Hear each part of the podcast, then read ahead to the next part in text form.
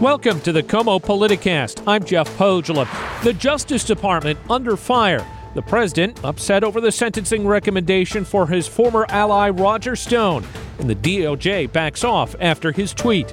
This, as numerous other cases involving the president and his advisors are underway. We'll get to that in just a bit.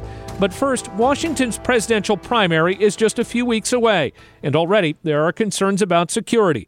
I had a chance to sit down with the woman that oversees elections in Washington state, Secretary of State Kim Wyman. There's a lot of talk about election security, particularly when it comes to online voting. We're seeing a number of states and a number of counties experimenting with this. Mason County was looking at doing something like this with a company called Voatz, V O A T Z. Uh, what are your concerns here?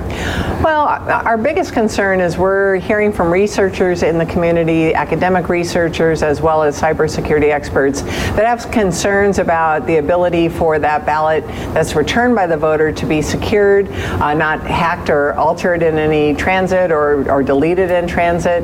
And, uh, and we were alerted by the Department of Homeland Security about a week ago that researchers had found some vulnerabilities in the Voatz uh, application, and they cautioned us uh, to, you know, advise our counties not to use it. And I know that Mason County has walked it back.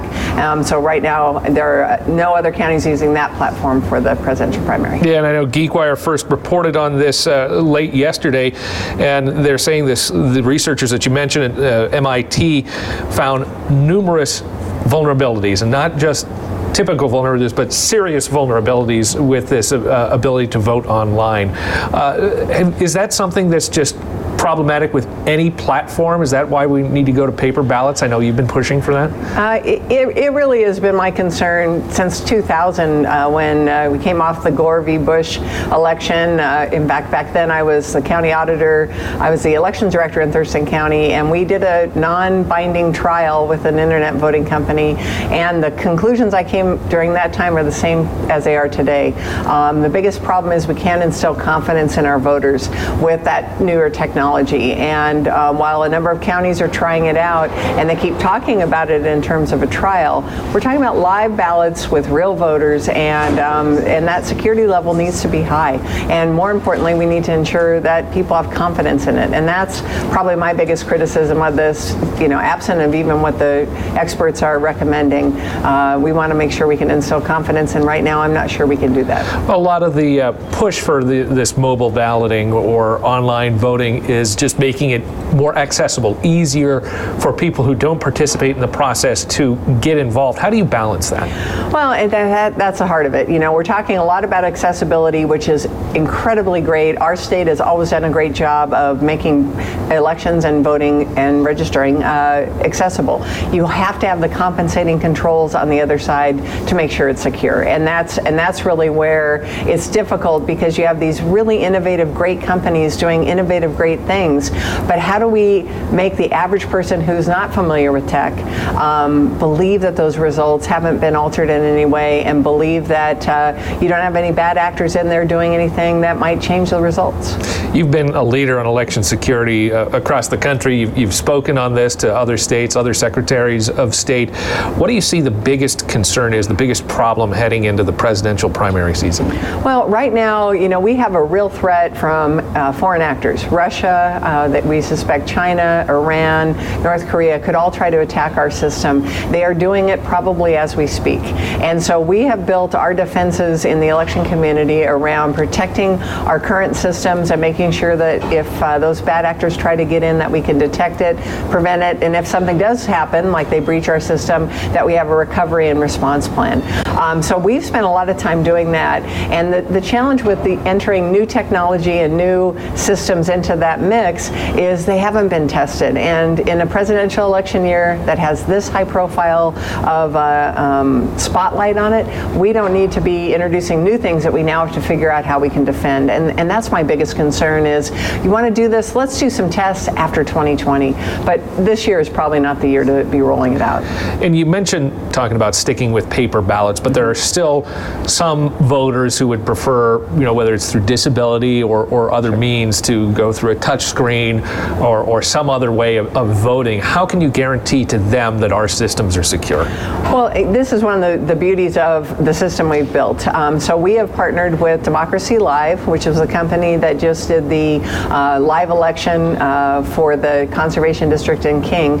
Um, they have a front end ballot delivery system. So we actually are using that statewide uh, as part of our VoteWa system. So a voter who has a disability, a voter who is overseas serving in the military or in the Peace Corps wants to get a ballot 45 days before election day, they can go onto the, to our VoteWa system. They can download that ballot. A person with a disability can actually use that their device that they normally would use to um, do all of their daily transactions. They can use that device in their home home to vote their ballot, mark their ballot, and uh, print it out and send it back to their county. So we already are using that on the front end. But what we'd like to see is that ballot come back through a paper channel, like we do for all of our other voters. And then that way we know that the systems that are in place are going to protect it and that we have that ballot that was marked by the voter that's actually tabulated. We have to take a quick break, but we'll have more with Secretary of State Kim Wyman when the KOMO Politicast continues after this.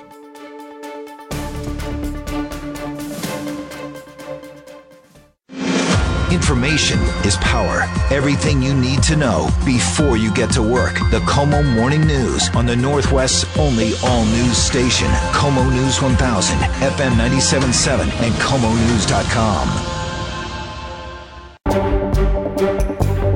Welcome back to the KOMO Politicast. I'm Jeff Pohjola. My guest this week is Secretary of State Kim Wyman, who has some serious concerns about election security. This just weeks before the state's presidential primary. With regards to some of the security breaches we've seen, whether it's foreign actors or domestic, whatever it happens to be, what are they attacking? Is it the voter registration rolls? Is it people's ballots? Is it the tallies on election night? What are, what are the targets? The, the biggest target I think that uh, foreign actors and even domestic actors are going after right now are our voter reg- registration systems and our election management systems. Tabulation systems in Washington state by law need to be air gapped, which means they, they aren't connected to the internet. Um, the only way you can actually get to them is being physically on site um, and getting through the physical securities the counties have. Um, so, so the ones that are actually connected to the internet are the, the voter registration and election management system. So with that said, we've built in a lot of security measures to make sure that if someone was able to get into our system, they couldn't get to our, our core data systems. But um, that's what we're seeing the activity on uh, across the country and uh, you know our biggest fear right now has to do with email and um, fax ballot return for our military and overseas uh, our military and overseas civilians. Um, they can return a ballot by fax or email, and that is the single most common way some of these really big breaches you've heard about, Equifax, um, that scale of breach. Those are because a person unwittingly uh, fell victim to a phishing scam. They click they clicked on a, an attachment in an email, and that's why we're trying to get the legislature to roll that law back. Uh, clicking on an email is one of the biggest vulnerabilities that we have in, in the cyber world, and we're asking our county auditors to, uh, you know, don't do that except when they say that it's a ballot, except when somebody purports that they are a, a voter uh, living overseas. Go ahead and click on that attachment because it'll be fine. But I, I know working with other agencies throughout the state, for example, LNI or the Department of Health, they don't even accept email as a secure method of transmitting information. So why would the, the Department of Elections, the Secretary of State's office, accept that?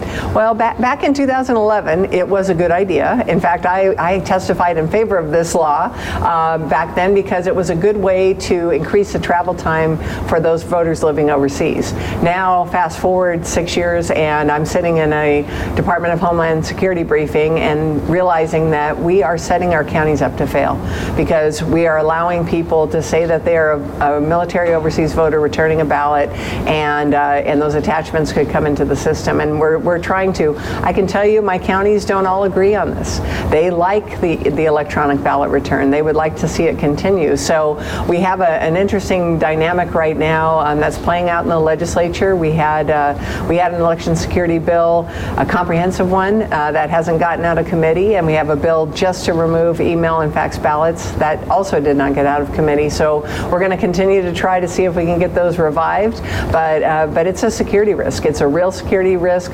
Department of Homeland Security, uh, our own Washington National Guard, uh, security experts from Microsoft have all said this is a vulnerability that is not worth the risk, and uh, we're trying to get it rolled back. But if we don't get the law changed, uh, counties will have to figure out ways to try to make it secure. So why are the counties pushing back on this?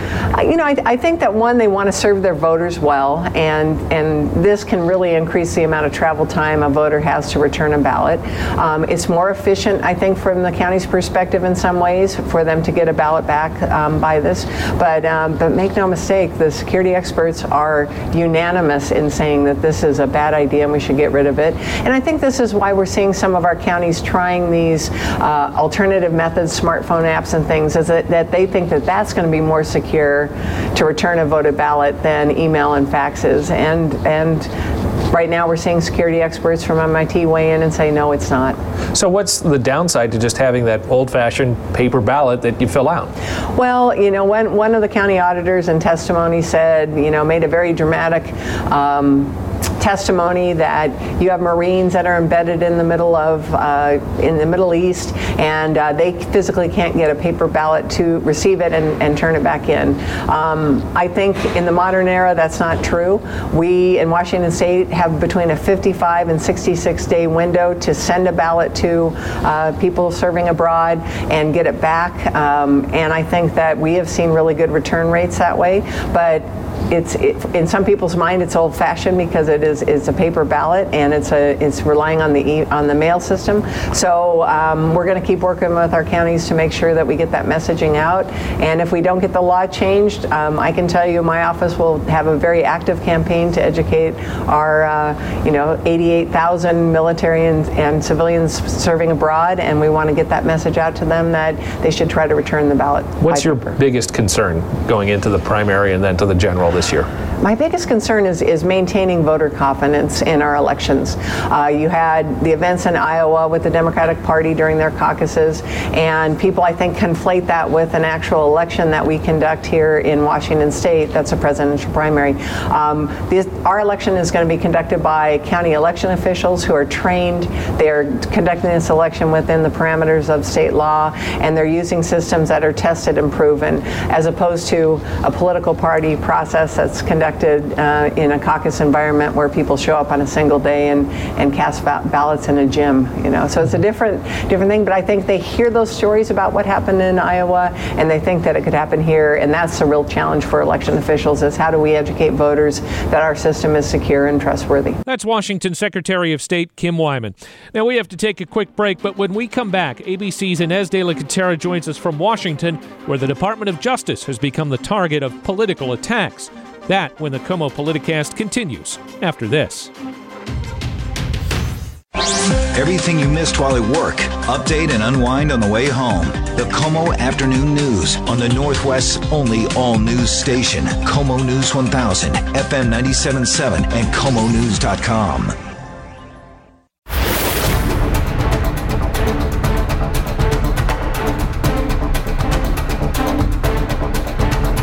Welcome back to the KOMO Politicast. I'm Jeff Pohjola. President Trump broke almost 17 hours of silence following ABC News' exclusive interview with Bill Barr, in which the Attorney General said this I cannot do my job here at the department uh, with a constant background commentary that, that undercuts me. The president tweeting that he has a legal right to step in during a criminal case. Covering this is ABC's Inez de la Cuetara. And isn't the president saying he has the right to obstruct justice? He remains undeterred after this um, this this interview that came from Bill Barr, during which Bill Barr said that he uh, feels that the president tweeting uh, prevents him from doing his job properly. The president, though, remains undeterred, and he's still tweeting about uh, DOJ business. He wrote that he has not asked Barr to intervene in a criminal case. But that that doesn't mean he doesn't have the legal right to do so. So that is the president. I mean, it's it's in line with his character. This is the president who, um, you know, likes to assert his his uh, authority, and so he's saying,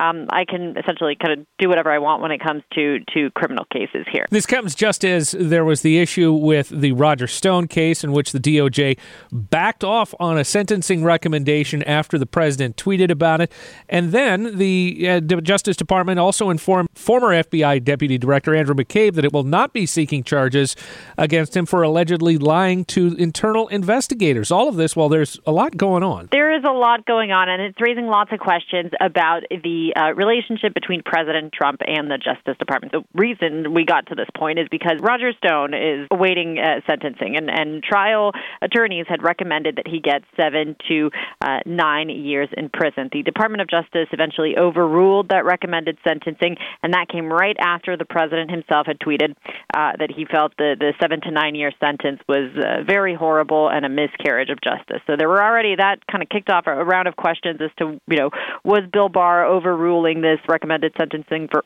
for Roger Stone, who's a friend of the president's and one of his former associates? Um, was Bill Barr over overruling the, the, the sentencing for Stone because of the president's tweet? Was he, is that kind of the way they're communicating? Is, is Barr acting, um, you know, based on what the president is telling him? Or did Barr really feel that this sentencing was unfair? And then today we found out that the uh, Department of Justice was dropping the case into former FBI Deputy Director Andrew McCabe. That it's unclear why that's being done. You know, it's unclear what has changed and why this is happening all of a sudden. And at the same time, we also learned that Barr is reopening the case into Trump's former national security advisor, Michael Flynn. Um, Flynn had been waiting for sentencing after pleading guilty to charges that he had lied to the FBI about his conversation with the former ambassador to Russia. Now the DOJ is going to be taking a second look at this case. So many watching that and saying this you know feels kind of like that that Stone case where the the DOJ is or questioning whether the DOJ is stepping in here to help one of the president's former associates. That's all unclear, but it's all raising questions about the relationship between the DOJ and the White House. All right, ABC's Inez de la Cuetara from Washington. Thank you so much. Thank you. And that will do it for this episode of the KOMO Politicast. My thanks to Secretary of State Kim Wyman and ABC's Inez de la Cuetara. If you like the show, please leave a rating and a review. It helps with our rankings and helps other people discover the program. And be sure to check out some of the other podcasts from KOMO News, including our hourly news updates, Life Beat with Marina Rockinger, and for all things Washington Huskies, subscribe to the Thursday Night Doghouse with Bill Swartz. All are available at komonews.com slash podcasts or wherever you get your podcasts. I'm Jeff Pohjola. Thank you for listening and have a good week.